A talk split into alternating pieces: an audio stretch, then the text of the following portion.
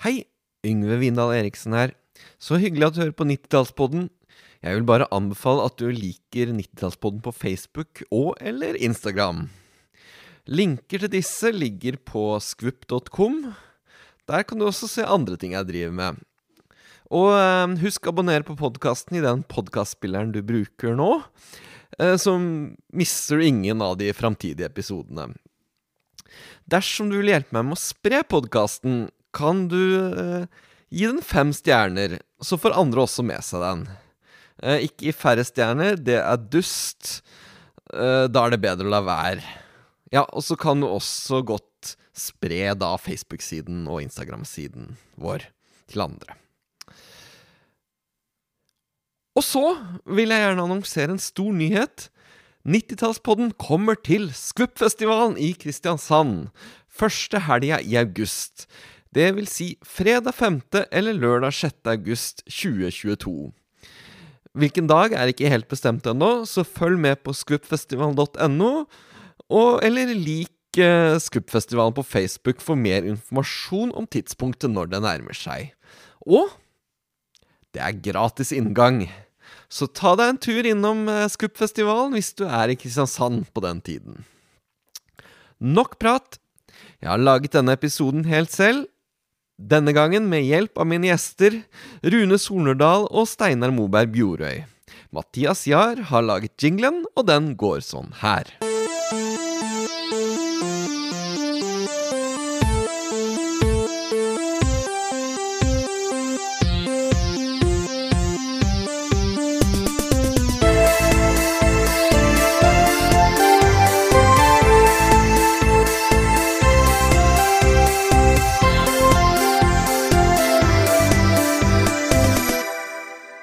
Og velkommen til 90-tallspodden. I dag er tema 1991. Og velkommen til deg, Rune. Takk, takk. 1991. 1991. Fint år. Fint år. Ja, Hvor gammel var du da? Da var jeg 21. 21. Hva gjorde du da? Eh, ja, det er litt trist å si. Gikk fortsatt uh, siste året på videregående skole. Jeg tok en liten pause i midten. Så det var Jeg var liksom 90-91. Ja. Det var mitt siste år på videregående. Og det var jo eh, Jeg var jo den eldste i klassen. Jeg var jo det. Ja. Jeg var elleve år. Jeg ble elleve år i august, vil si. Så det vil si at da, da begynte jeg på i femte klasse. det er jo, man er ganske stor når man går i femte klasse også. Ja, ja, ja, det er nest siste året på, eh, på barneskolen. I 1991, da. For seinere så ble det reform, og så forskjøv det hele seg. ja, ja, Ja. ja. Jeg husker litt mer fra 1991 enn det jeg gjorde fra 1990. Så dette blir en god sending. Du kan bidra rett og slett med litt mer egne Litt ja. mer egen erfaring på den. Vi må gå gjennom først hva vi skal snakke om. Vi skal ha en spalte som heter På TV. Så kommer Innenriks. Der hvor eh, et viktig poeng er eh, Dette er året da kong Olav døde. Mer om det. Utenriks, der er det mye spennende. Golfkrigen og Sovjets oppløsning. Og så skal jeg snakke med en god kamerat, eh, Steinar, eh, om eh, teknologi og dataspill. Nå blir du glad. Nå har jeg tatt med en liten spalte som heter litteratur. Uh. Det kan hende den blir klippet bort, men for din skyld har jeg tatt med litteratur Ja, denne gangen. det var koselig. Film. Og til slutt musikk. Og musikk i 1991, det er et spennende år. Så her har jeg spart det beste til slutt. Først skal vi ta noen fakta om eh, 1991. Kristiansand fyller 350 år. Ja, det, da begynner det å bli en del, da. Ja. Og for de som lurer på hvorfor vi snakker så mye om Kristiansand, så er det fordi det er her vi bor. Ja, og jeg kan jo si at jeg er ganske sikker på at Ålesund, som jeg kommer fra, ble 150 år i 1997. Eller 98, er litt usikker, tror jeg. Og jeg har ikke peiling på hvor, hvor gammelt Larvik er, som jeg kommer fra. Konfliktrådet innføres. Alle kommuner skal ha konfliktråd, og utgiftene dekkes av staten. Det er jo en fin ting. Ja, Noen sånn morsomme vitser om konfliktrådet. Absolutt ingen. CO2-avgiften innføres. Eh, Bensin bensinprisen økes med 60 øre. Kjempepopulært Ja. den gangen som nå. Selvfølgelig. Frossenpizzaen Big One innføres. Fremskritt? Ja. Den siste trabantbilen ble produsert. Ja, østtyske klassikeren uh, mm. Fårikålen kåres til Norges nasjonalrett nummer én av Nitimens lyttere. Og det er jo helt forferdelig. Jeg har traumer fortsatt av for mine foreldre som tvang meg til å spise fårikål. Men tvang i seg selv er vi vel enige om at det er en god ting. Det er veldig vanskelig for meg å spøke om ak akkurat dette. Cindy Crawford ble berømt i Norge som undertøysmodell for kleskjeden Hennes og Maurits. Det husker jeg faktisk. Ja, det, det gjør jeg også. Det var stor debatt. Det er kjempestore plakater, og sånn Vegvesenet mente at det, det forstyrrer trafikken, og folk, de mente at folk kom til å kjøre av veien og greier. Ja. Mm. Ja. Og det var mye mer trafikkulykker i 1991. Så, Så det var kanskje noe i det? Ja. ja, ja. Ok, da skal vi over på spalten som heter På TV.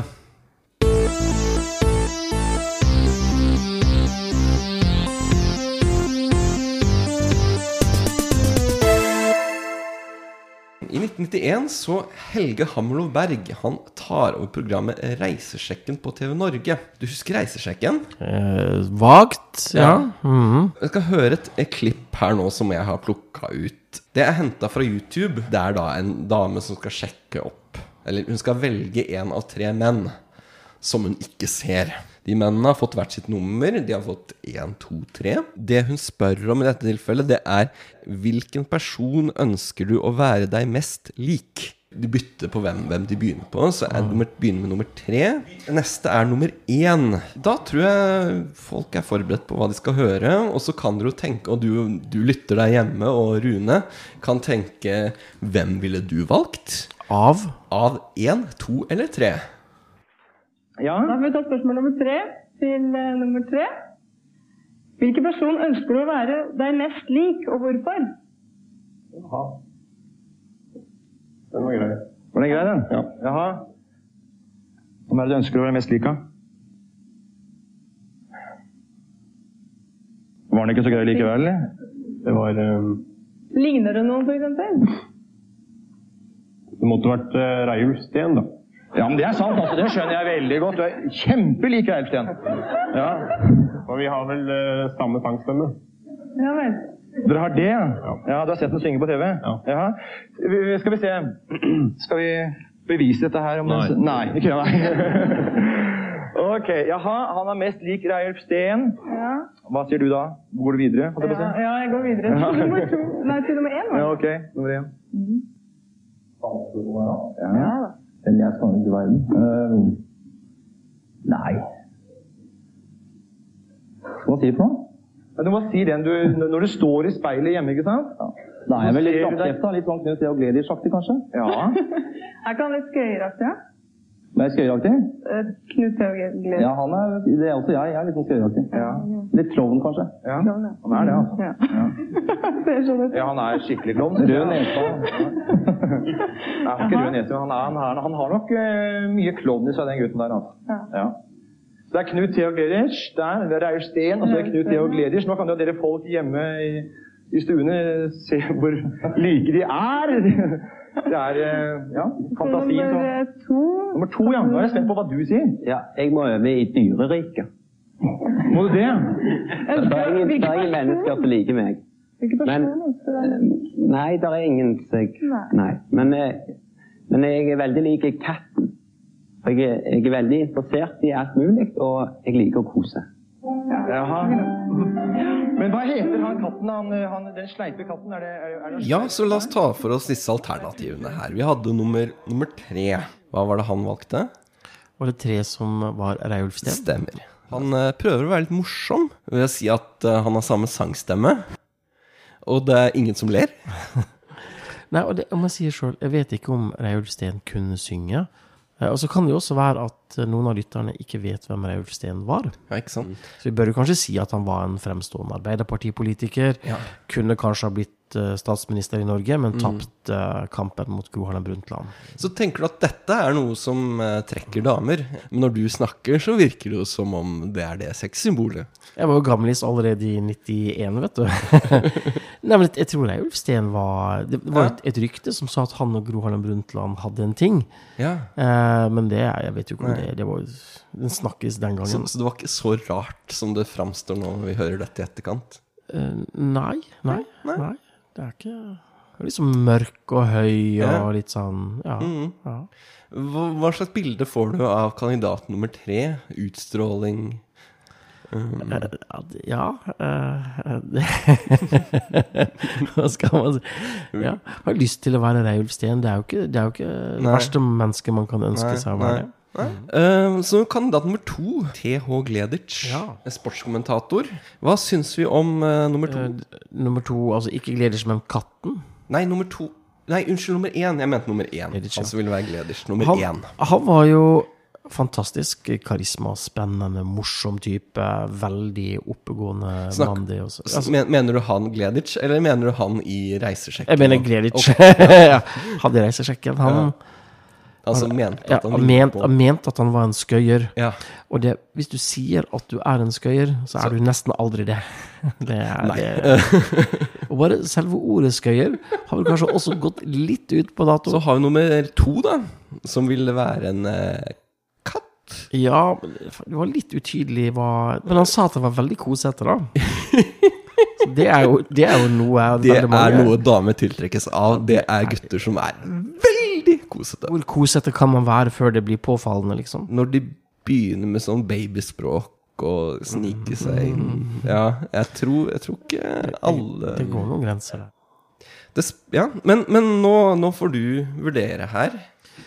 Ja, katten kan vi jo kanskje si med en gang at eh, kanskje ikke blir valgt. Ja, hvorfor eh, ikke?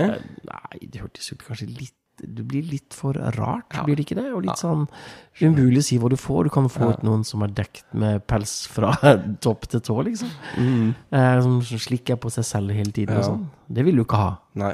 Mm. Kanskje ikke husren eller noen ting. Mm. Mm. Ja. Så da står jo valget mellom to kjernekarer, da, fra tidlig 90-tall. Mm. Og du, hvis du tvinger meg til å ta et valg, er det du gjør nå? Eh, først hva du ville valgt, og hva du tror hun velger. Ja. Jeg eh, ville nok valgt Reiulf Steen. Ja. Og jeg tror også at hun velger Reiulf Steen. Ja. Fordi han av de to, så er han, eller han var nok den deiligste mannen av de to. Én var Gleditsch, to var Katten, og tre var Reiulf Steen.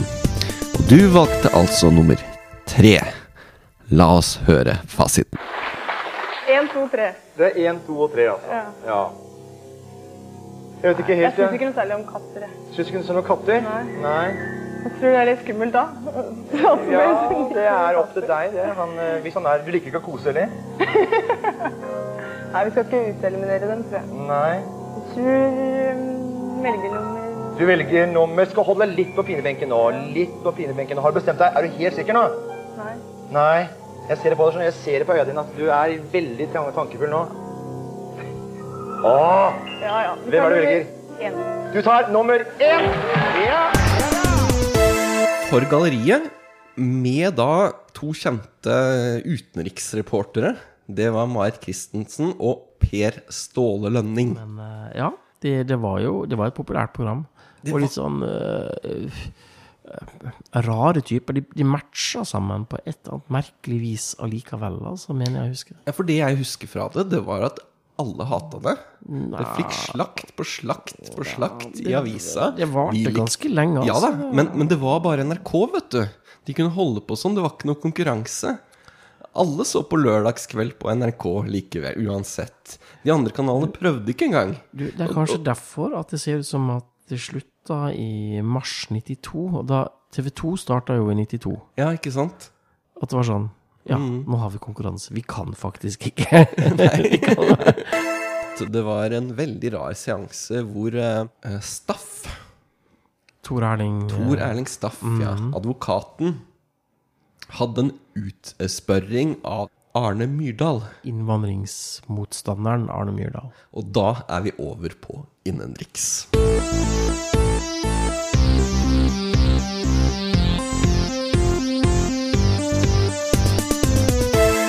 Arne Myrdal, han, han var ikke en veldig ålreit fyr, var han? Og Bølle. Ja. Han, han har to voldsdommer på seg. ja. Han fikk ett og et halvt for år for å planlegge å sprenge et asylmottak. Og han fikk fire måneder for vold mot demonstranter. Fevikslaget. Den her eh, 'Kom igjen, karer, nå Ja, tar vi dem'. Ja, jeg husker det ble sendt på, eh, på nyhetene. Ja. 1991 gikk Myrdal ut av folkebevegelsen mot innvandring og startet sin egen organisasjon kalt Norge mot innvandring. Men grunnen til overgangen det var at eh, Myrdal ønsket seg mer handling og mindre prat. Ja. Mindre bla, bla, bla. Mere balltre og mindre bla, bla, bla. Ja, når, når, når en fyr med to voldsdommer bak seg eh, vil ha mindre prat Det er ikke et godt tegn, nei. Det er ikke, det, men han var jo sånn hatobjekt. Det var liksom uh, Ja, uh, Altså, jeg gikk jo på videregående denne gangen, og det var liksom Vi gjorde jo narr av dette her, ikke sant. Det var, de, de var jo komiske, på en måte. Mm. Eh, han holdt da et møte i Brumunddal i 1991, som endte Du har hørt om det? Ja, selvfølgelig. Voldsomt slagsmål Mhm. mot blitzere og antirasister. Og så blei de lokale gutta i Brumunddal blei med på Myrdal sin side. Ja, det høres kanskje også på en måte Nå kjenner jeg vet jeg veldig lite om Brumunddal, men jeg er liksom ikke overraska over at du sier det. Ja. det var jo, det var jo en del Brumund... Hva heter det? Brumundelesinger? Brum, brumun, brumunesinger? I alle dager kan det umulig hete det. Brummiser. Det var en del brummiser som var misfornøyd med at eh, dette her skjedde, og ryktet det, det ville gi Brumunddal. Så han eh, troppa opp igjen. Da hadde man klart å mobilisere motkrefter. Så da møtte 4000 mennesker opp og snudde han ryggen. Ja. 9. november så stilte, stilte han på Jungstorget, og da var det 10 000 som eh, møtte opp. Men hva- hva hadde han, han trodd? Og, og, snudde, og snudde han ryggen. Men hva hadde han trodd? At det skulle komme folk som ikke Altså, Han trodde vel han var populær, da. ja. ja. Men det, jeg, jeg må jo si det er jo et effektivt demonstrasjonsmåte. Ja. Det er jo veldig Hvis du prøver å snakke til folk som bare står der med ryggen til Det Det er, er, sånn ikke veldig 10 motiverende. 000 kalde skuldre. Så det er, det er mye kulde, altså. Det. Vi snakke om den virkelig store innenrikssaken i 1991. Ja, kong Olav. Ja. Nemlig 17. januar eh, så satt kong Olav og fulgte nyhetsdekningen av Gulfkrigen. Den hadde brutt ut samme dag, og han var hellig overbevist om at dette betydde tredje verdenskrig. Og den ville han ikke være med på. Det hadde han gjort en gang før, dette orka han ikke. Kongen var irritert på regjeringen som ikke kunne orientere han bedre om hva som skjedde. Kong Olav døde av hjerteinfarkt klokka 22.20 samme kveld. Det er litt sånn uh, Kveldsnytt-tid uh, nå, men den gangen så var det vel klokka 11, var det ikke det? Kanskje? Jeg ble, jeg ble vekt på morgenen ja, av Ja. mora mi om at uh, Ja. kong, kong Olav var død. Ja. De spilte sørgemusikk i radioen, husker jeg. Ja, Hele dagen. Ja. Først så var det fri fra skolen. Eh, vi var innom der og sang eh, 'Gud signe vår konge god'. Eh, og så eh, var det hjem og se på eh, ekstra nyhetssendinger og høre på sørgemusikk. Mm, og folk var liksom De la ned lys eh, på, Ja. foran slottet og sånt. Og, Ja. Men sånn, kong Olav var jo en veldig, veldig godt likt eh, konge. Mhm. Eh, aldri hørt noen ikke like han. Men faktum er jo at han var innimellom ganske sint og vanskelig mann. Eh, og liksom hadde nå kanskje ikke bare hatt det så lett uh, hele veien. Oppdratt på en litt streng og gammeldags måte med en fraværende mor. Han hadde nå sine ting. Litt, kanskje litt alkoholisert også. Eh, men, men det var liksom ikke Offentligheten så han ikke sann. Nei. De så at han satt på, eh, på trikken med skrekkslagent blikk. Uh, tydelig ukomfortabel. Og hadde billett, da! Ja, og holder den fram med strak arm. Og det er vel det beste PR-stuntet han har gjort. Og, For det, det var et PR-stunt, altså. ja. Skal vi ta grunnen til at eh, kong Olav døde? Ja. Da er vi over på utenriks. ja. ja.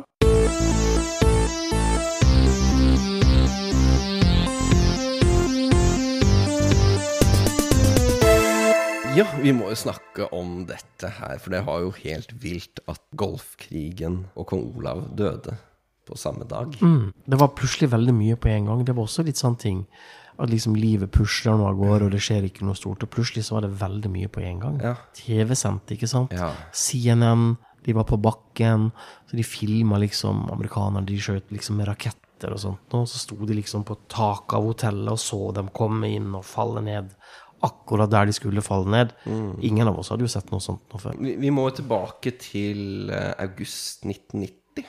Saddam Hussein og Irak angrep og annekterte Kuwait.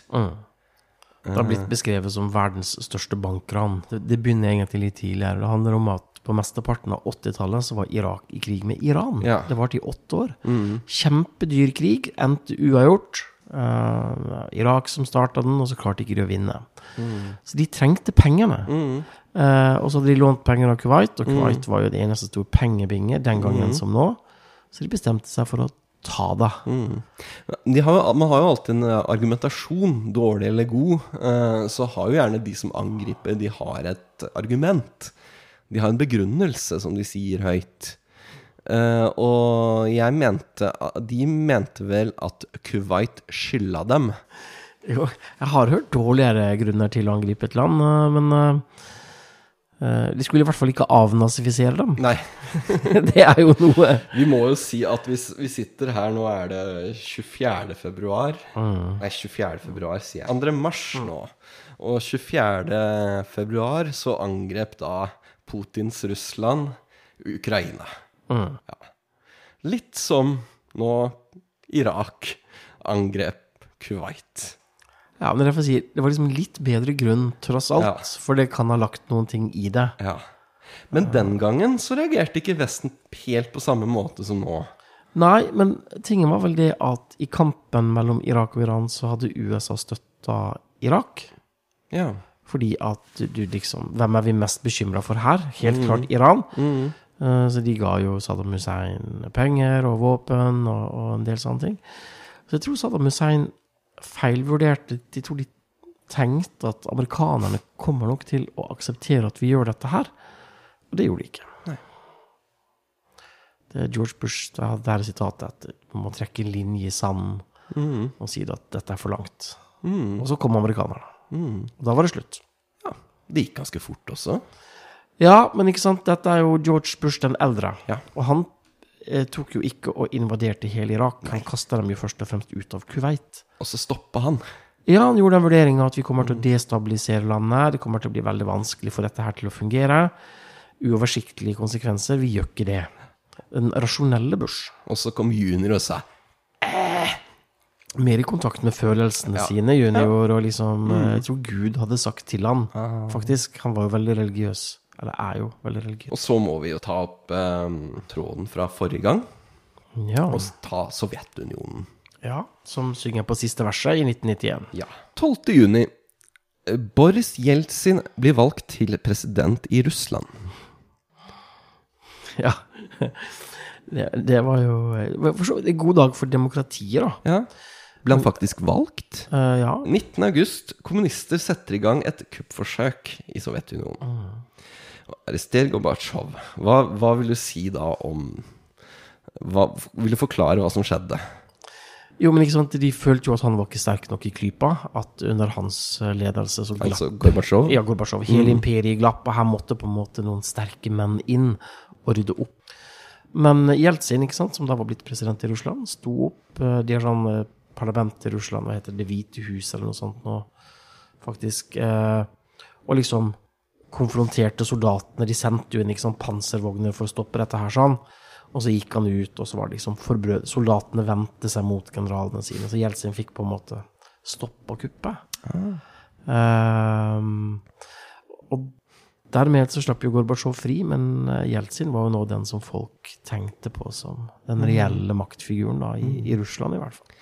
Var Jeltsin, Jeltsin en iskald politisk spiller, eller var han glødende opptatt av folkestyret? Litt sånn vanskelig for å se for meg Jeltsin som veldig sånn rasjonell og kløktig fyr. Mannen var jo 100% dritings alltid. Ja. Men, men bra teft. Og det var egentlig modig det han gjorde da han sto opp mot det kuppet. Så det, Du blir jo gjerne det når du har drukket litt. ja, her var tøff i trynet, han. altså. Mm, Fikk stoppa det, og det gikk fint. Kanskje mye pga. Jeltsin, da. Så altså 8. desember så skjedde noe Gorbatsjov ikke satte pris på. Ja, i desember så drar det seg jo mot slutten. Mm. Det gjør det jo. Lederne for Russland, Hviterussland og Ukraina samlet seg i jaktslottet i Viskuli, nær grensen til Polen, og erklærte at Sovjetunionen opphører å eksistere som internasjonalt anerkjent rettssubjekt og som geopolitisk enhet ni andre land slutter seg til. Ja. Og, og Russland, ikke sant. Russland vil ut av Sovjetunionen, da er det over. Ja. Da er det, da er det slutt. Så det jeg lurer på her Nå så Jeltsin en god mulighet til å bli sjef på egen hånd. Jo helt klart det. Ja. Helt klart det. Men eh, det var kanskje ikke bare personlig maktambisjon. Nei. Det må nok ha kjentes litt som et konkursbo og et lik liksom i lasten, hele den der unionen. Det er jo en tvangsunion. Mm. At det kanskje kunne bli en, en ny start. Men på denne tida så var de fleste glade i Litauen. Alt var dekorert med statuer av Lenin og kommunister. De tok og bytta ut alle statuene, og bytta dem ut med da nasjonale monumenter. Og én statue av Frank Zappa. Ja, Rune, du er fortsatt like lite oppdatert på eh, teknologi fra 90-tallet. Redd for det, gitt. Ja. Der er tilstanden kritisk, men stabil. Det, det heldige her er at eh, vi hadde bandøving på mandag. Da snakka jeg med Fortalte jeg om podkasten i pausen. Eh, og så viste det seg at eh, vår keyboardist Steinar Moberg Bjorøy Han kan veldig mye om eh, dataspill og teknologi fra 1991. Ring til Steinar, kanskje, da? Ring til Steinar, da? Eh, jeg har allerede snakka med han. Oi! Ja. Um, så nå skal vi få høre intervjuet. Ja.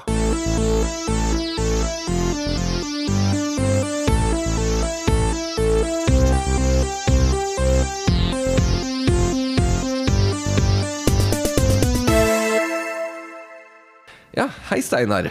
Hei, Yngve. Så Vel- hyggelig. Velkommen til 90-tallspodden. Takk for det. Takk for det. Eh, hvor gammel var du i 1991? Um, da jeg ble 14 i 1991, så jeg var 13 da i ni måneder av året. Mm. Og i dag har jo alle 13-14-åringer sin egen mobiltelefon. Hadde du eh, din egen mobiltelefon? Nei, ikke i 1991. Det som skjedde i 1991, da, det var nemlig eh, en revolusjon på dette her. Så synd du ikke hadde dette. På mobiltelefon? Ja, for da det som skjedde, at staten deler ut to konsesjoner til å selge mobiltelefoni over GSM-nettet. Riktig. I 1991? Ja. Ja. GSM-nettet, det er altså mobilnettet. Ja, for. NMT-nettet var jo forgjengeren til GSM. Jeg har hatt NMT-telefon òg. Ja. ja seinere. Men Vil du eh, forklare hva det er? NMT-nettet var jo det gamle nettet. Ja, det er det, det vanlige telefonnettet? Eh, nei, det gamle mobilnettet. Ja, NMT. Ja, okay. det, var, ja, det var mobilnettet før GSM. Ja. Eh, der man ikke kunne eksempel sende tekstmeldinger. Eh, Mm. Det var et rent telefonnett. Det som var forskjellen på sånn i bruk på NMT og GSM, var at eh, kvaliteten, talekvaliteten kunne være litt dårligere på NMT, men det brøt sjeldnere. Mm. Ja. Det krevde ikke så mye eh, Det blir litt som DAB-radio og FM-radio. At FM-radioen kan skurre litt, men virke. Ja. Mens DAB-radioen er krystallklar, men bryter. ja. Så hvis du da hadde, som da du ikke- dessverre ikke hadde Nei. Det var hvis du hadde hatt 9000 kroner for hånd, så kunne du skaffet deg en Eriksson Hotline eh, 0915. Eh, høyde 22 cm, eh, bredde 7 cm, dybde 25 cm. eh, hvor mange Hvor, hvor volum blir det? mange liter blir det? Og da må du ta det på nytt. Da- Det var Du, du, du gjør det om til desimeter, og så ganger Ja. du det sammen, og da ender du opp med 3,85 liter. 3,5 liter Ja. telefonen. Ja. Og kun to kilo. ja. ja. Ja. Portabel. Ja, du kan bære to kilo. altså, kilo bære. bærbar. Ja. uh, og hvis du da eh, også hadde 2000 kroner for hånden, mm -hmm. uh, så ville du kunne kjøpe Et abonnement? Nei. ja, tilhørende bilmonteringssett. Ah, Sånn at du kunne høre på mobil, kunne sitte med mobiltelefon i, i bilen. Så 11 000 da med Ja.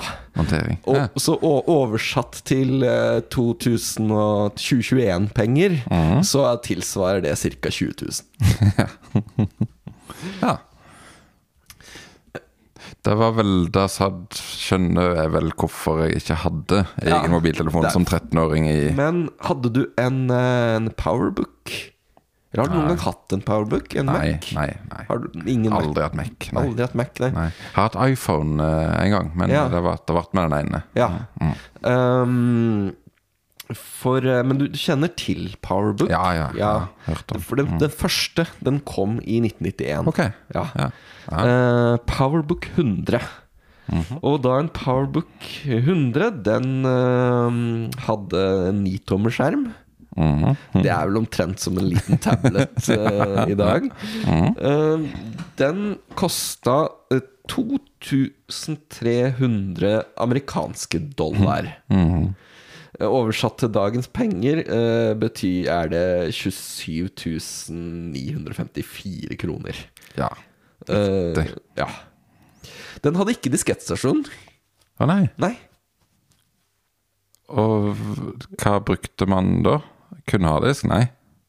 Du, kan, du må jo få ting inn på den. Nettopp. Eh, CD-rom? CD-rom fantes ikke ennå. Eh, internett var det dårlig med. Ja, det internett var Så de hadde en sånn veldig typ, typisk Mac-løsning. Mm. Det var at for uh, 279 dollar så kunne du kjøpe en ekstern diskettstasjon. ja. Mac var jo for de veldig, veldig sære folka i 1991. Første versjon av Linux kom ut. I 1991? Ja. Har du eid en Linux-maskin? Mm, ikke på ordentlig, nei. Jeg har nok ikke det. Nei. Hva slags telefon har du? Eh, Jeg har en Android-telefon. Da har du en Linux-maskin. Ja, ok. Takk. Det har jeg også. Så Linux er ikke bare for nerder. Det, det er blitt mainstream nå. Har vi kommet til spill? Skal vi se, Da har jeg en liten quiz til deg. Ok. Og hva slags spill er dette?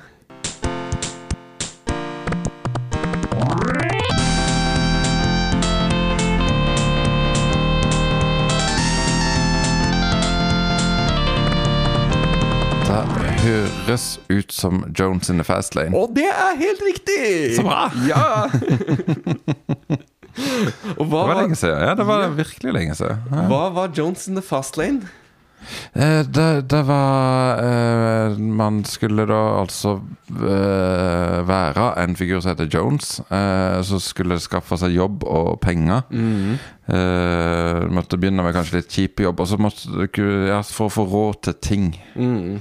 Mhm. Og så måtte du skaffe deg utdanning. Utdanning, ja. Ja, for å få en bedre jobb. Og bøker, og man måtte bruke til å disponere tida riktig mellom utdanning og jobb. Og, og mat måtte man ha, og Mm. Ja. forskjellig. Ja, ja. Det var egentlig veldig gøy. Ja, Og det morsomme med det, det var ett det var én skjerm hele tida. Ja, Det ja, var én scene. En scene. Du bare Ja. flytta deg fra jobb oppe til høyre, og forskjellig jobb, kanskje. Ja. Og bank og utdannings, universitet eller skole. Riktig. Klar for neste? Ja.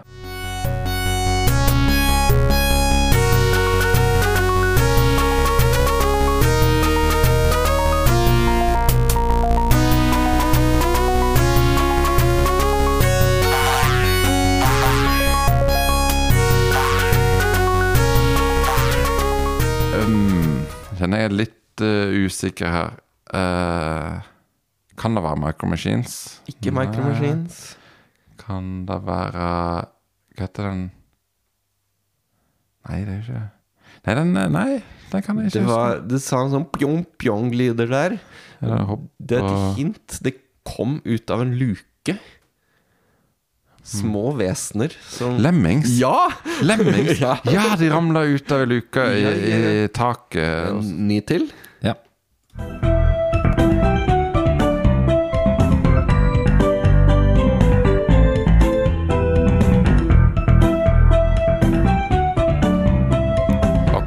Monkey Island? I, ikke én. Monkey Island 2? Ja! Ja! var kom i 90 i 1990. Den kom i 1991. Ja. Ja, nei. Toeren kom i 1991. Ja, og det ene kom i 1990. Ja. Det var jo genialt morsomme spill. Visste du at eh, den, den Monkey Island 1 fikk du på iPhone i 2010-11, noe sånt? Sier du det? Den hadde jeg på den jeg hadde iPhone. Ja. Eh, men så morsomt, for det var jo kjempemorsomt gjensyn den gangen. Helt suverent morsom. Jeg elsker jo sånn eventyrspill. Men, Så, men der kan jeg få fortelle at du kan få sånn DOS-boks Til mobiltelefonen? til mobiltelefonen. Kan du det? Ja. Og så kan du spille Jones in the Fast Lane på Å, mobiltelefonen. så herlig. Det har jeg gjort, nemlig. DOS-boks det er en sånn emulator som etterligner da gode, Ja. gamle MS-DOS. Ja. Mm. Mm. Så, men vi går videre. Det var flere spill. Um, spilte du Civilization? Ja, å ja. Å ja. Ja. Sid Meier's Civilization. Mm. Ja. Jeg ble aldri helt bitt av den basillen der. Å, det var jo kjempegøy. Ja. Det var kjempegøy. Det var, ja eh, Bygge opp en sivilisasjon ifra Ja, jeg skal ikke si steinalder, men det skal være litt seinere, kanskje. Men ja, ja. Spilte du Home Alone? Eh, ja, litt, men jeg var, jeg ble aldri helt bitter. Jeg husker jeg syntes filmen var veldig gøy da den Ja. kom. Det var vel kanskje litt før. Men, men Ja. spillet var litt sånn simpelt. Enig. Men jeg var veldig fascinert over at de klarte å få inn bilder fra filmen. Ja, ja. Det var, det var det. Wow! Hvordan, hvordan går det an å få ekte, ekte bilder inn bilder. på en datamaskin? Ja. Ja, veldig grovpiksla, da, men uh, likevel. Det, Ja, du kjente igjen kalken. Og forestill, Har du sittet i, i, i paint og liksom Ja. laga, tegna Ja, for, ja, vet vi det? Hva de gjorde? Eh, ja, De hadde vel en skanner av en eller annen sort, da. Eller, et, okay, ja, eller ja. klarte vel å koble på en Kopimaskin eh, med en, et, et, en fotografiapparat Ja. til Noen hadde vel oppfunnet den teknologien. Ja, eh, det var egentlig det vi hadde om teknologi. Så gøy! Uh, ja. Uh, tips til folk. De kan, det er en podkast ute som heter CD-spill. Mhm. Og den har en hel egen, egen episode dedikert til 1991. Eh, så da går det an å boltre seg, og de går virkelig, virkelig dypt inn i materien. eh, for de som er opptatt av PC-spill. Men takk for praten. Jo, sjøl takk. Selv takk. Takk for at jeg fikk komme.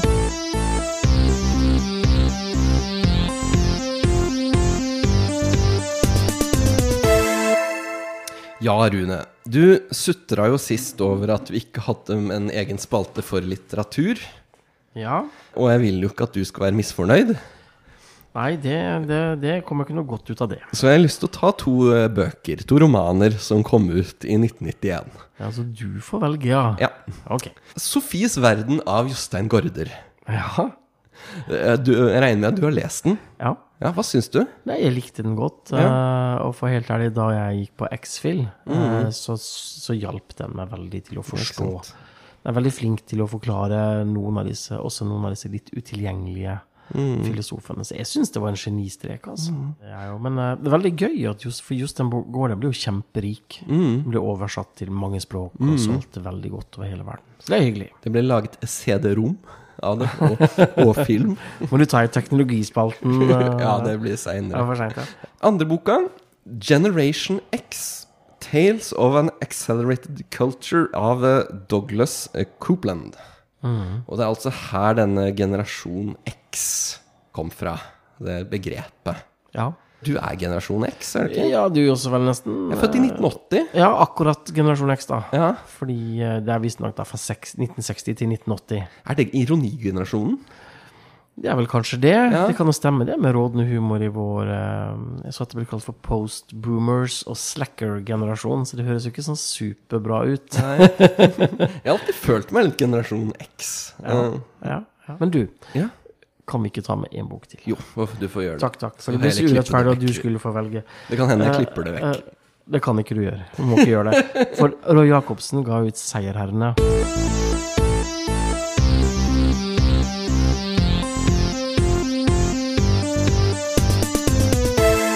Og på film. Vi begynner med en virkelig godbit. Thelma og Louise. Ja. Ja. Du har sett den? Ja, selvfølgelig. Uh, det er en, Det er en, det er en sånn tragisk feel good-film.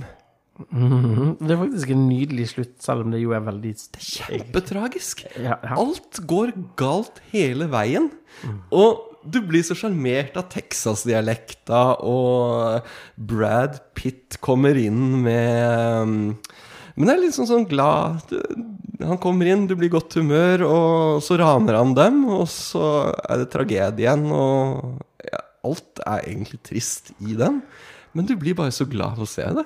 Jo, men fordi Ja, det er noe deilig. Altså, de, de er liksom så frie. Mm. Altså, Det er jo- kvinnefrigjøring. Det er det, det som er temaet. Det er godt fortalt, og det er fint filma, og det er flinke folk hele veien. Og det er jo en, det er jo en historie som du, du er interessert i hele, hele tida.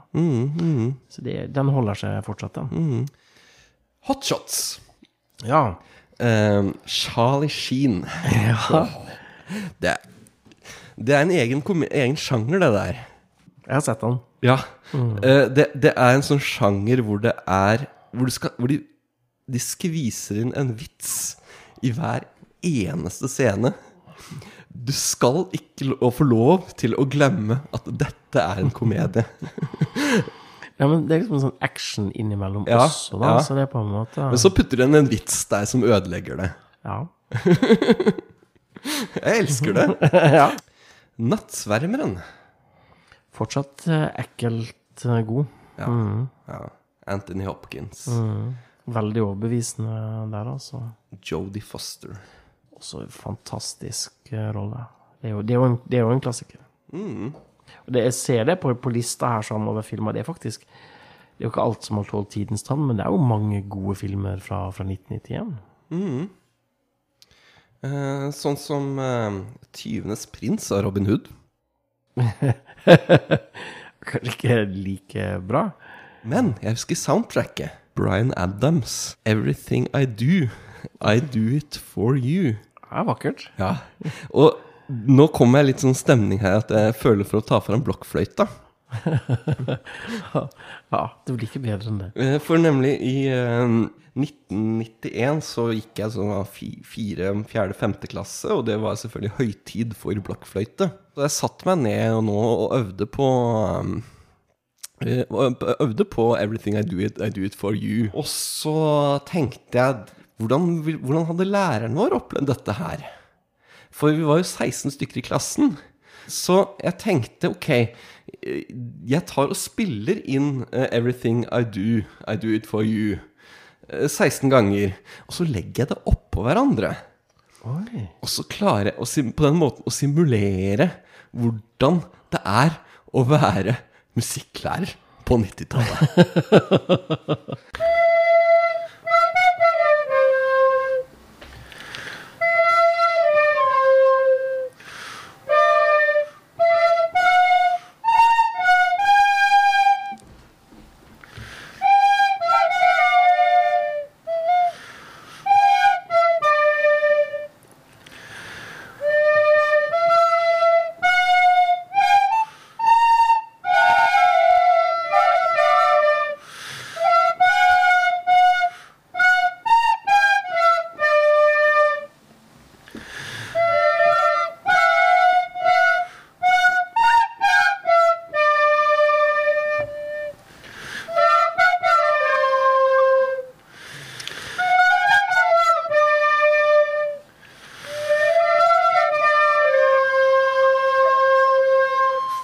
Ja, hva syns du om denne simuleringen?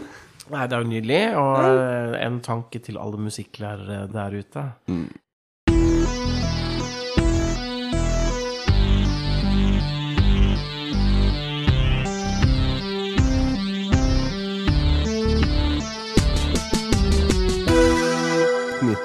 årets Disney-film. Ja. 'Skjønnheten og udyret'. Den er såpass gammel, ja. Ja, ja, det, ja når du, Du sier det. husker den? Ja, ja. ja.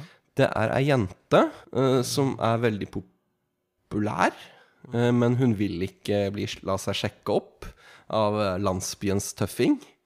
Hun vil heller lese bøker. Høres ut som dama for deg. Ja. Ja. Så blir hun kidnappet av et udyr. Så får hun Stockholm-syndrom. Så forelsker hun seg i udyret, og så blir udyret en prins. Ja, det er jo Ja. -hmm. Det er gøy med Stockholm-syndromet. Freddy's Dead. The Final Nightmare. ja. Nightmare on Elm Street. Ja, ja, ja. Mm. De var kjempeskremmende greier. Ja. Dette var nummer seks i rekken. ja. Det var uh, Min første møte med, med skrekkfilmer, det var uh, Nightmare on Elm Street 1. Eh, vet du det, er litt pinlig. Jeg var veldig redd. Um, selv om jeg var jo så 21 år i 91, så var jeg redd etter å ha sett på de tingene. Ja, det er pinlig. Ja, jeg kjenner på skammen. Dette var altså nummer seks i rekken. Det skulle vært den siste, men så lagde de to til. Ja, trengte mer penger. Og, og så lagde de en remake. Og så dro Smokey på turné med deg. Det her er jo, eh, det her er jo filmer jeg ikke så i 1991, stort sett. Det er jo filmer jeg så seinere. Det er Godt å høre, egentlig. Hvis ikke så er det sånn ring barnevernet hvis Ja. du så Nightmare on Elm Street da du var 11. Nei, jeg gjorde ikke det. Eh, Det kan jeg berolige deg med. Det ville uansett vært for seint å ringe barnevernet. Det ville vært litt rart om en, min, eh, min 82 år gamle mor eh, fikk, fikk besøk av, av barnevernet. Eh, For noen har hørt på podkast. Men gøy, hun hadde fått seg en støkk, da. Ja, men han bor ikke her lenger, han bor i Kristiansand. Ja, Vi ser hva du har i kjelleren da. Ikke sant? Så kom 'Mannen med den nakne pistol to og en halv'. Med Leslie, Leslie Nielsen, Priscilla Presley, George Kennedy og OJ Simpson. Ja. Det er gøy at for OJ, han spiller Han har sånn svensk navn. Hva kan jeg ikke kalle han for? Han heter sånn Larsson eller noe sånt. Så er han liksom sånn En sånn komisk eh, sidekick. Han er liksom veldig uheldig. Han er liksom på sykehus alltid fordi han faller i trappa eller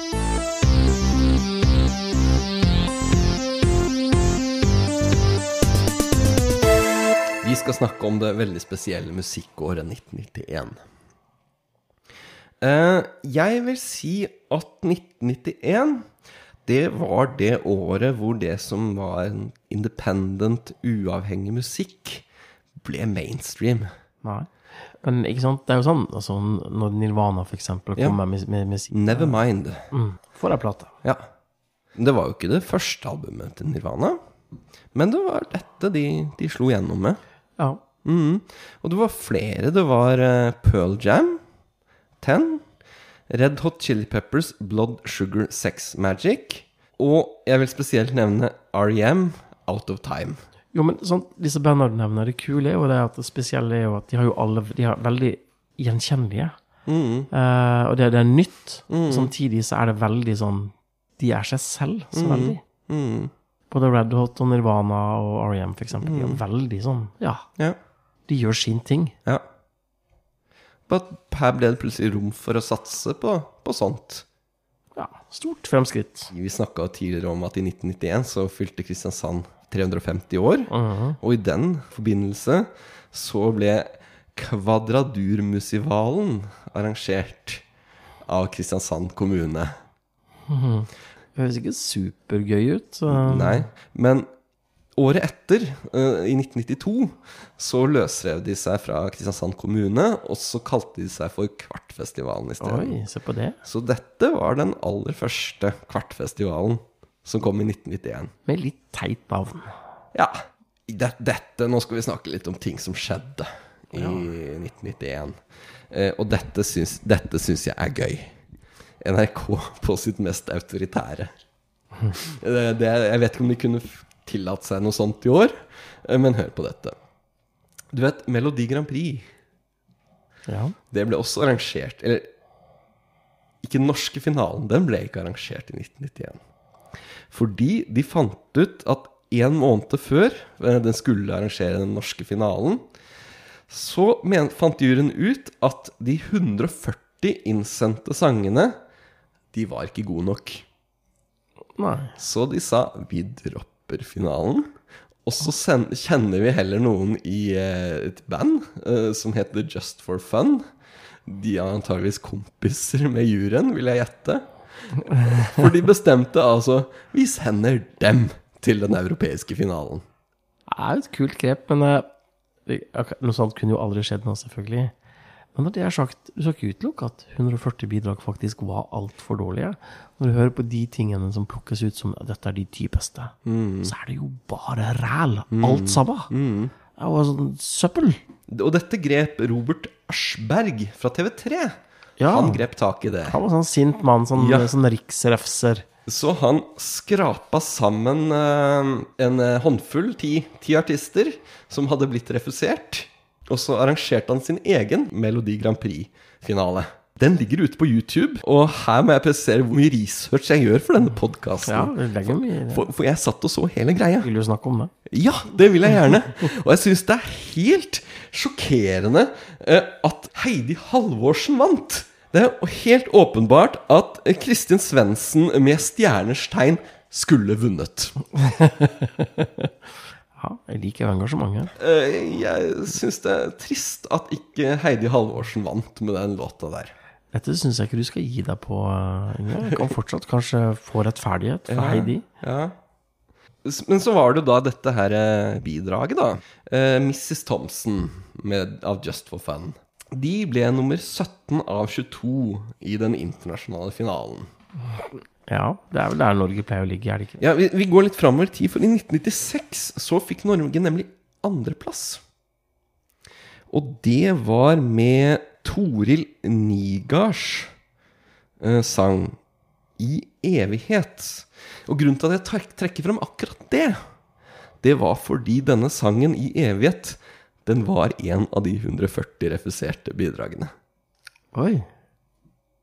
Ja, så da var det arrogant, da. Da, det var arrogant.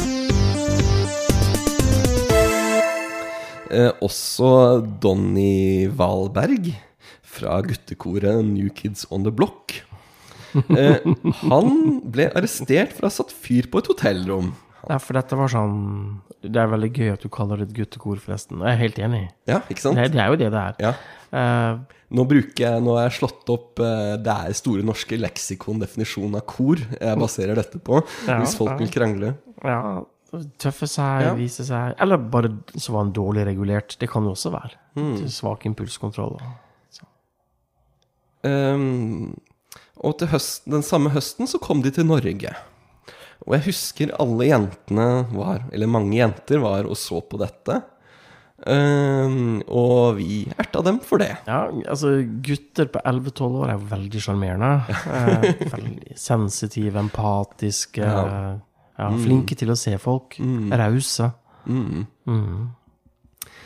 Metallica kom ut med et album som sånn sett eh, også var et album som fikk dem ut, over, eh, ut i de store masser. Det albumet som het Metallica, eller populært kalt The Black Album. Sad but true. Til Nothing med- else matters. Til og med en ballade. Ja, Kline låt Ja. Uh, på sånn, sånn siste dans før lyset slukkes. Uh, band som fikk store konsekvenser for meg på denne tiden. Eh, Roxette. Ja. Joyride. Hvor de, jeg gikk rundt i, rundt i skolegården og sang She Says Hello. You foo, I love you. ja. Det er en sterk tekst. Ja. Eh, ja. Skjønte seinere at det var Hello, you fool, I love you. Eh, Men ingen av delene ga så mye mening. Det er det med Roxette når jeg hører på det nå, er at det er, så, det er helt jævlig fengende. Jo, men det er jo det. Det er catchy. Sant? Men du orker ikke å høre gjennom mer enn to ganger, og så er du lei. Sånn er det, opplever jeg det nå, men den gangen så kunne jeg høre på det om igjen og om igjen. Genesis, We Can't Dance. Ja, bare sånn For nå er vi Det er Peter Gabriel uh... Nei. Nå er vi på 90-tallet, så var det Phil Collins. Var det fortsatt det, ja? Når var det Peter Gabriel kom inn, da? Peter Gabriel var, var han som begynte, og så var det Phil for Ok, Ja. ja, ok. Ja, her må jeg bare ta selvkritikk. eh. Det syns jeg du skal. Ja, ja. Så går jeg meg sjøl. Mm, syns du bør ta selvkritikk og gå. Det er sånn man gjør det. Eh, Absolute Music 1, 2 og 3 kom ut i Plate man bare må ha, altså. Ja. ja. Gå løp til nærmeste CD-butikk uh, Og kjøp LP av Absolute Music 1, 2 eller 3. Jeg må bare si um, Det var kun to av mine venner som kjøpte og lytta til den slags. Og det var Langseth-brødrene. Gjert og Ivar. De hadde en Gjert og egen- Ivar. Ja, de hadde en egen teft for ting som var helt ræva. For det gjaldt film, det gjaldt musikk. Fantastiske folk, nydelige folk. Null evne til å skille kvalitet. De, men det, det skal de ha, da. De bare likte det de likte. De var ikke opptatt av kulheten. Nei. De ville danse til det, og de var så happy-pappy. Men, men gud hjelpe meg, så det hopes opp med ja, forferdelige ting, altså. Ja. Nei, for jeg tror jo at den musikken der var mest beregna på sånne som meg. Ja, Sånn- og, og Langseth-brødrene. ja. Mm. Når jeg sier, da, sier sånn som meg, så mener jeg elleveåringer. Michael Jackson, 'Dangerous'. Ikke hans beste. Nei. Ikke hans verste heller. Nei, det blir bare verre og verre, ikke sant? Ja. Men eh, da, jeg, jeg mener jo at gullalderen er over eh, i 1991. Da har alle de største og kuleste låtene kommet Ja. og gått, og så, og så er dette eh, kanskje første trinnet i trappa ned. Men takk for nå. Ja. Jeg tenkte jeg skulle avslutte med et dikt, sånn som sist gang. Hvor jeg husker jeg oversatte da populærmusikk til nynorsk. Men så, så fikk jeg litt dårlig tid nå. Så jeg tenkte åh, jeg, jeg må bare slenge det inn i Google Translate. Eh, så eh, nå har jeg tatt oversatt, eller Google har tatt for meg og oversatt for meg eh, Heal the World av Michael Jackson. Eller eh, la oss kalle det Helbrede verden. Det er en plass i hjertet ditt, og jeg vet at det er kjærlighet, og dette stedet var lysere enn i morgen, og hvis du virkelig prøver du vil finne at det ikke er nødvendig å gråte på dette stedet hvor du føle at det ikke er vondt eller sorg, det finnes måter å komme dit på hvis du bryr deg nok om de levende, lag litt plass, gjør et bedre sted, helbrede verden, gjør det til et bedre sted for deg og for meg. Og hele menneskeheten, det er mennesker som dør, hvis du bryr deg nok om de levende, gjør et bedre sted for deg og meg, hvis du vil vite hvorfor det er kjærlighet som ikke kan lyve, kjærlighet er sterk den. Bryr seg bare om gledelig å gi hvis vi prøver, for vi ser i denne lykken kan vi ikke føle frykt for frykt. Vi slutter å eksistere og begynner å leve, da føles det som alltid kjærlighet er nok for at vi vokser lag en bedre verden, så lag en bedre verden, helbrede verden, gjør det til et bedre sted for deg og for meg. Og hele menneskeheten, det er mennesker som dør, hvis du bryr deg nok om de levende, gjør et bedre sted for deg og meg. Takk for oss. Takk for seg.